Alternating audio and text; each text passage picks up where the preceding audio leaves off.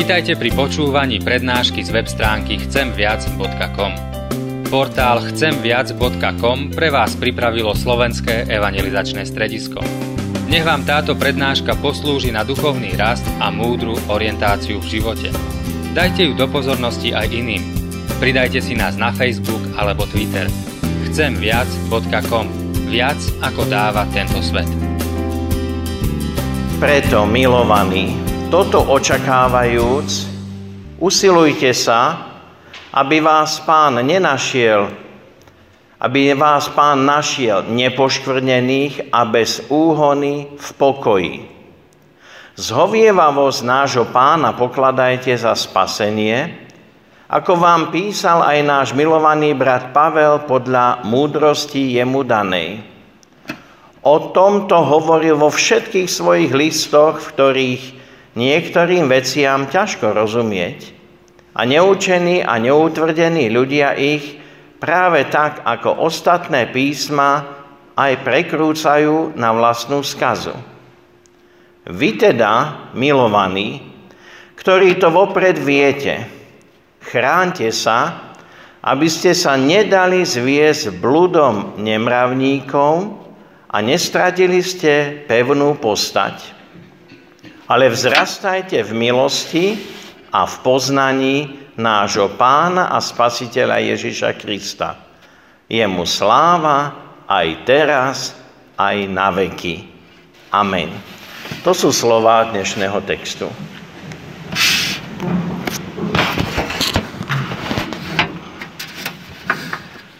Milé sestry, milí bratia, už v úvodnom oslovení som použil to označenie dnešná nedela je nedela väčšnosti. Preto spievame takéto piesne, preto aj vo všetkých našich eh, textoch, ktoré sú dnes na bohoslužbách čítané a vybrané, sa táto myšlienka prípravy na koniec na to, čo je pred nami, vždy nejakým spôsobom objavuje. Koniec cirkevného roka je taký medzník. Viete, čo nám má pripomenúť? Že tak, ako končí jeden cirkevný rok, raz príde koniec aj životu každému z nás. A čo je za tou bránou smrti? Kedy sa to stane? Ako sa mám na to pripraviť? A dá sa vôbec pripraviť na tieto udalosti? Tak ako nasledujúcou prvou nedeľou adventnou budeme otvárať nový cirkevný rok a tešíme sa z toho, tak zároveň treba povedať, že nikdy nevieme, či sa dožijeme aj konca toho cirkevného roku, ktorý budeme otvárať. Ale dnes sme tu a dnes si chceme toto uvedomiť, že naozaj Pán Boh nás viedol, sprevádzal, požehnával, nenaložil na nás viac, ako by sme dokázali uniesť. Bol s nami aj možno v ťažkých situáciách a skúškach. Sme tu a sme za to vďační. Dnešná epištola z druhého listu Petrovho z 3. kapitoly tými svojimi myšlienkami, s tým obsahom nás naozaj vedie k tomu, aby sme premýšľali nad udalosťami konca sveta. A prvé, čo chcem na základe textu, ktorý sme počuli, na čo chcem upozorniť, je, a nazval som to správne porozumenie času. Čas. Správne porozumenie času. V texte sme počuli, jeden deň je u pána ako tisíc rokov a tisíc rokov ako jeden deň. To je 8. verš. Toto nám zrejme aj zostalo v pamäti, keď sme to počuli, že aha, to je tá známa veta. Jeden deň je u pána ako tisíc rokov a tisíc rokov ako jeden deň. Nehovorí to len o Pánu Bohu. Ale znamená to niečo pre nás, lebo nám to Pán Boh dal, aby my sme to tam mali v Božom slove. A preto si dovolím tvrdiť, že máme, potrebujeme správne porozumieť času. My žijeme v čase. Sekundy, minúty, hodiny, dni, mesiace, roky. Preto sa nám ťažko vôbec dá na túto tému pozrieť nejako inak, lebo my sme súčasťou takéhoto života, že nám plinie neprestajne čas. A viete, podľa čoho je čas? Nie podľa hodiniek. Hodinky idú podľa niečoho. Podľa čoho? Podľa vežových hodiniek na kostole? Nie tak ako sa točí naša Zem a tak ako obieha okolo Slnka, proste toto je dané. Na tom nič nemôžeme zmeniť. Je to tak a plinie náš čas. Ale to slovo čas je aj také, také zvláštne. Možno ste počuli taký príklad, keď mladý človek kráča po brehu nejakej rieky, tak vykračuje si resko naozaj resko, smelo kráča, tak vidí, ako tá rieka plinie pomaly. Ale starý človek, keď po tej istej hrádzi sa bude prechádzať, ide pomaly a zrazu vidí, že tá rieka ho nejako predbieha. Kto má pravdu? Ide rieka raz rýchlejšie, raz pomalšie? Nie, rieka ide pravdepodobne vždy rovnakým časom. Ten čas plinie rovnako obidvom. A predsa sa jednému zdá, že ide rýchlo a druhému pomaly. Tak je to s tým našim časom. Ale z Božieho pohľadu, keď sa Pán Boh díva na náš čas, tak e, hovorí, jeden deň ako tisíc rokov a tisíc rokov ako jeden deň. Z Božieho pohľadu čas, ako ho my poznáme, neexistuje. Božia väčnosť je Božie teraz. Je to to isté. Božia väčnosť a Božie teraz je to isté. Pán Boh je väčší a preto je rovnako tak prítomný v tejto chvíli tu, ale aj vo väčšnosti. Nerozumieme tomu, ale Pán Boh nám to dal tak zapísať, lebo z toho vyplýva to, čo je tam napísané. Otázka, či mešká alebo nemešká jeho príchod. Táto otázka je bezpredmetná. V tom 9. verši je tá otázka. Nemešká pán so zasľúbením? Hej, to ľudia tak rozmýšľame. Otázka je zodpovedaná. Nemešká. Pán so svojím príchodom naozaj nemeška, pretože ak nás Pán Boh zavolá, ak príde koniec môjho života, či sa budem búriť, že to prišlo príliš skoro? Alebo keď nám niekto blízky zomrie. Ja viem, že to je ťažké. Ťažké sa s tým vyrovnať. Je nám smutno, bolí to. Ale neklaďme Pánu Bohu otázku, prečo teraz. Stalo sa to s Božím zvolením. Pán Boh väčšnosti je aj prítomný. Jeho väčšnosť je aj teraz. A dokonca, ak by rodičom zomrelo dieťa, ktoré hoci by žilo iba jeden deň a krátko po pôrode by zomrelo, u pána je jeden deň ako tisíc rokov. Skúsme prenechať niektoré naše špekulácie o tom, prenechať to do sféry nerozumiem tomu, ale Pán Boh nás tým niečo učí. K čomu teda nám odkrýva tento Boží čas pre nás? V 9. verši je napísané ku pokániu. Niektoré preklady Biblie, všimol som si, že my máme, aby aby sa dialo pokánie, ale v niektorom preklade je použité slovo dospieť k pokániu.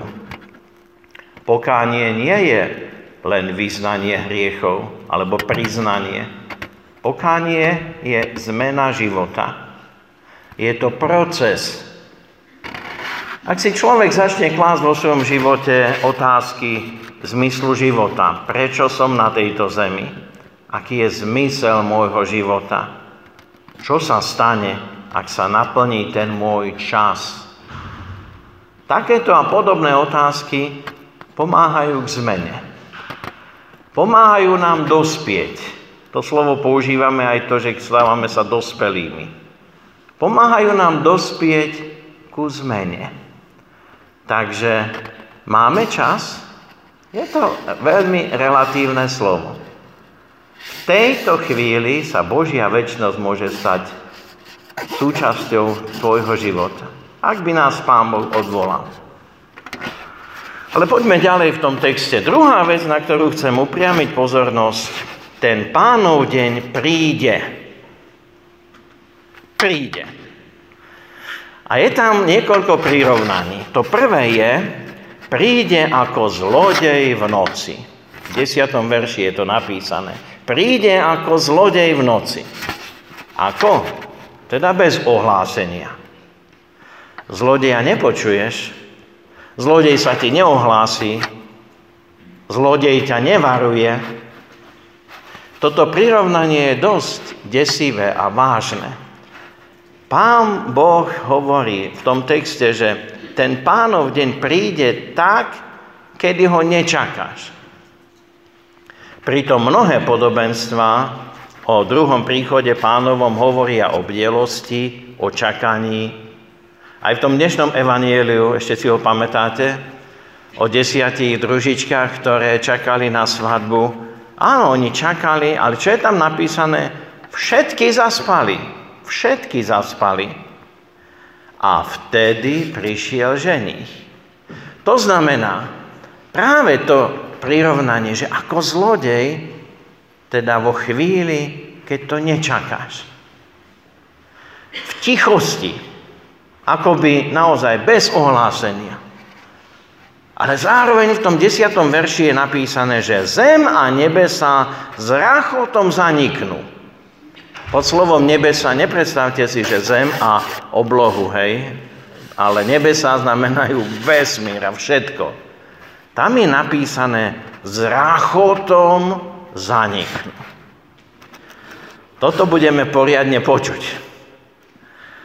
Možno to posledné, čo budeme počuť, je svoje meno, lebo Pán Ježiš nás pozná po mene a potom ten rachot.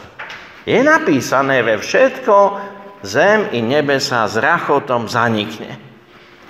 Je to zvláštne, že ten paradox, že ako zlodej v noci, som zdôraznil, v tichosti, že ani nevieš, ale zároveň ďalší znak bude, s rachotom všetko zanikne.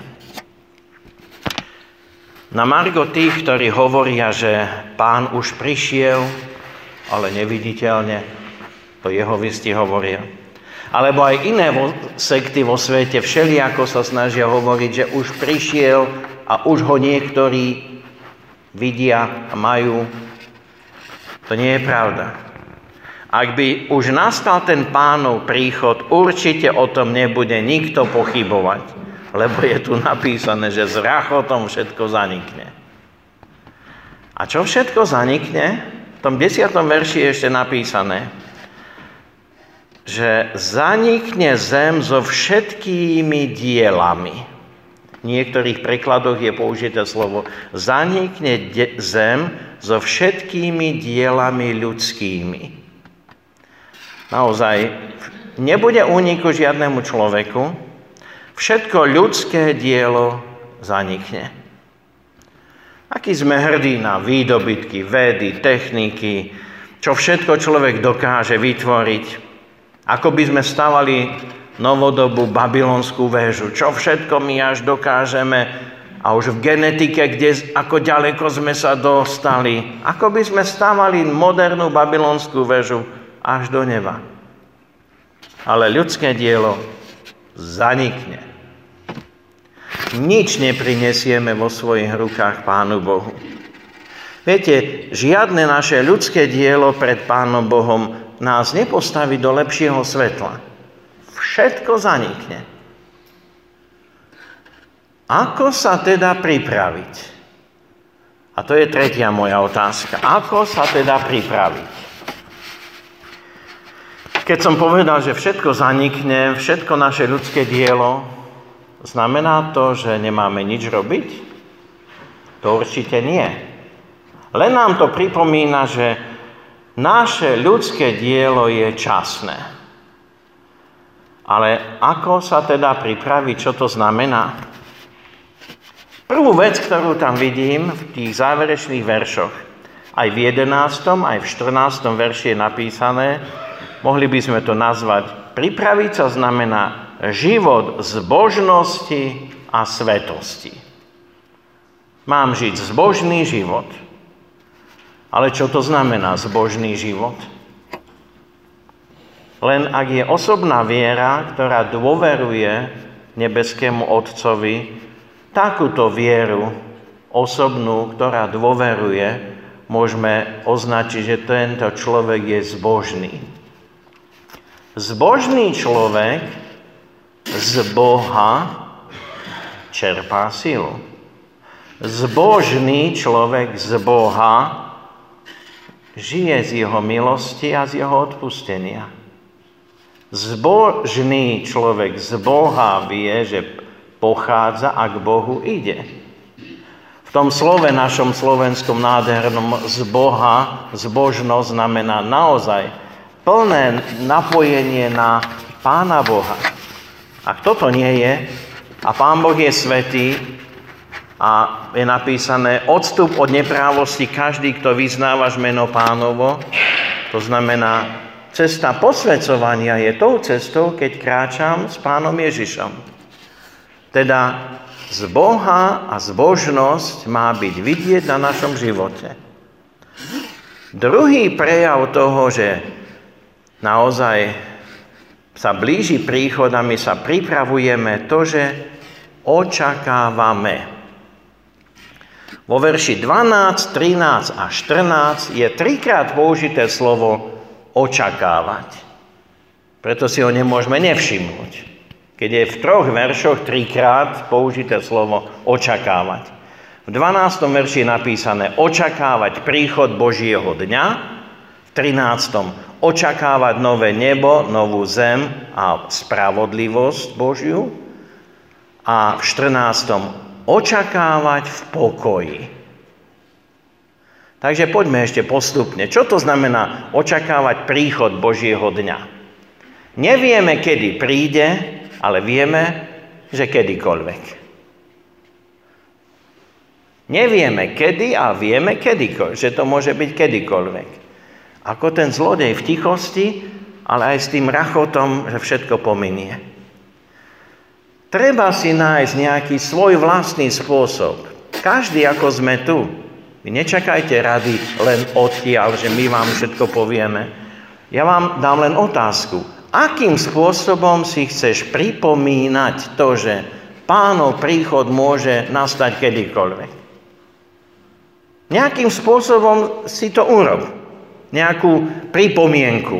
V mobile máme pripomienky, viete, ako dôležité veci.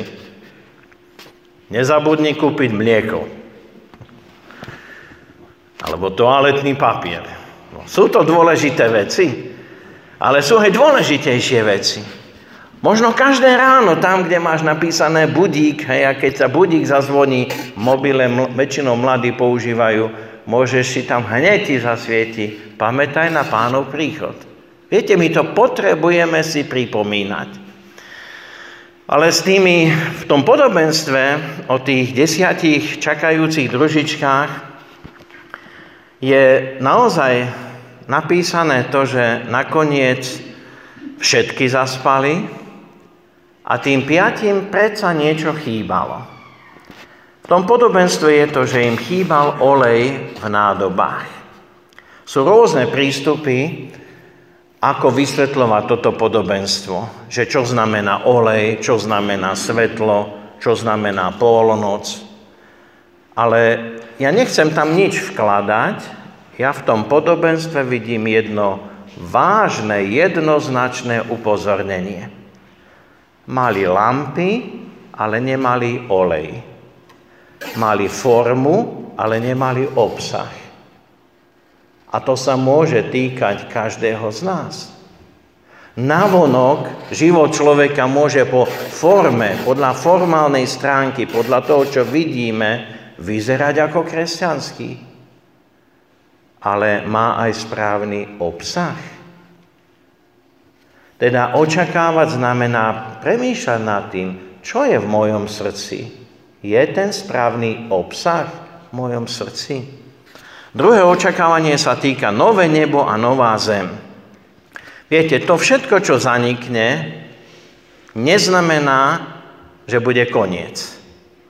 Ale máme očakávať všetko nové. Asi najkrajšie to vyjadruje ten text prvého listu Korinským 2.9, ako je napísané, ani oko nevýdalo, ani ucho neslýchalo, ani do srdca človeku nevstúpilo, čo pripravil Boh tým, ktorí ho milujú. Nádherný opis nádherného neba.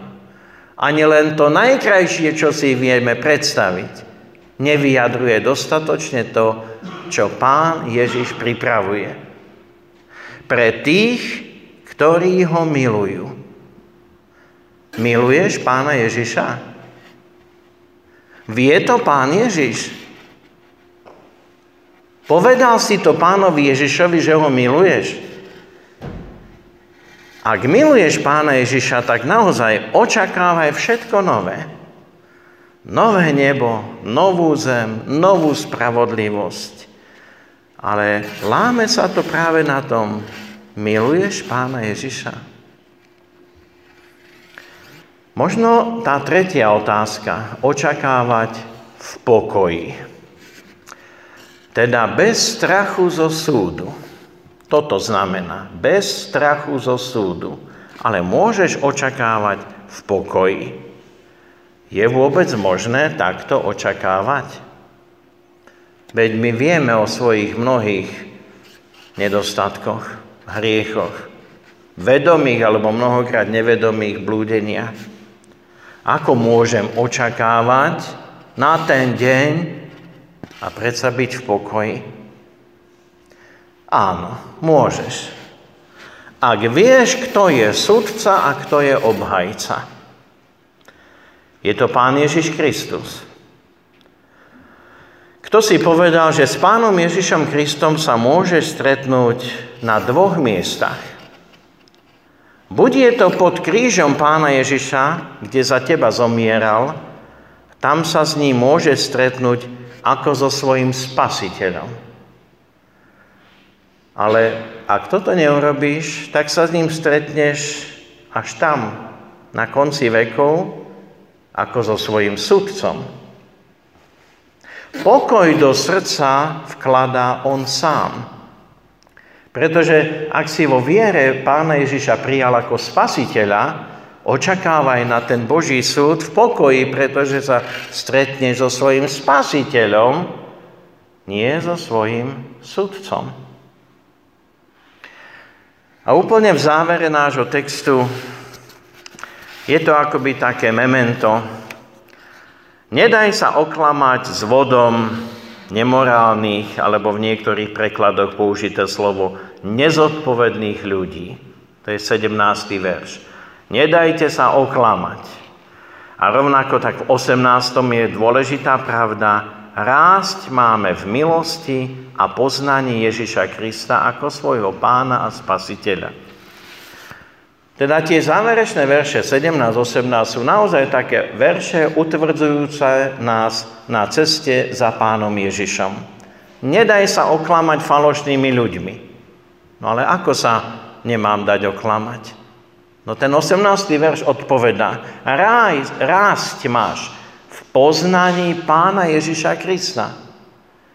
Keď rastie tvoj vzťah s pánom Ježišom a v poznávaní pána Ježiša, nedáš sa oklamať falošnými ľuďmi.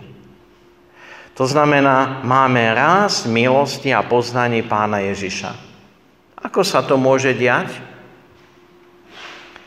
Žij s Bibliou a podľa Biblie. Žij s pánom Ježišom a podľa pána Ježiša. Biblia je Božie slovo živé, lebo sa k nám prihovára pán Ježiš, ktorý je živý.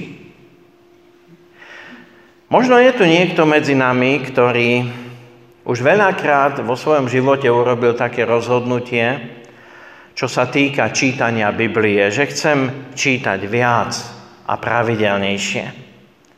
A po čase zistíš, že ten tvoj záväzok voči Biblii sa ti stal určitým bremenom a povinnosťou a nedarí sa ti plniť ten svoj vlastný záväzok.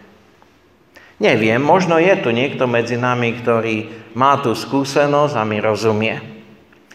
Mám pre vás jednu radu. Nedívaj sa na to tak, že si oddelíš čas na Bibliu, teda na tú knihu. Ale že si oddeluješ čas, kedy chceš byť s pánom Ježišom. Toto si aj ja potrebujem z času na čas na novo vždy pripomenúť. A uvedomiť si, že čas s Bibliou chcem premeniť na čas s Pánom Ježišom. A potom sa teším na to, že si idem čítať Božie slovo. Takže posledná rada, výzva predtým, než začne ten rachot a všetko zmizne, je aká? rásť v poznaní pána Ježiša Krista. Ak to zhrniem, o čom teda sme hovorili? Správne rozumejme času. Pánov deň príde ako zlodej, ale aj s rachotom, keď všetko zanikne. A očakávajme ten deň, očakávajme nové nebo, novú zem a všetko nové. A očakávajme v pokoji lebo poznáme Pána Ježiša.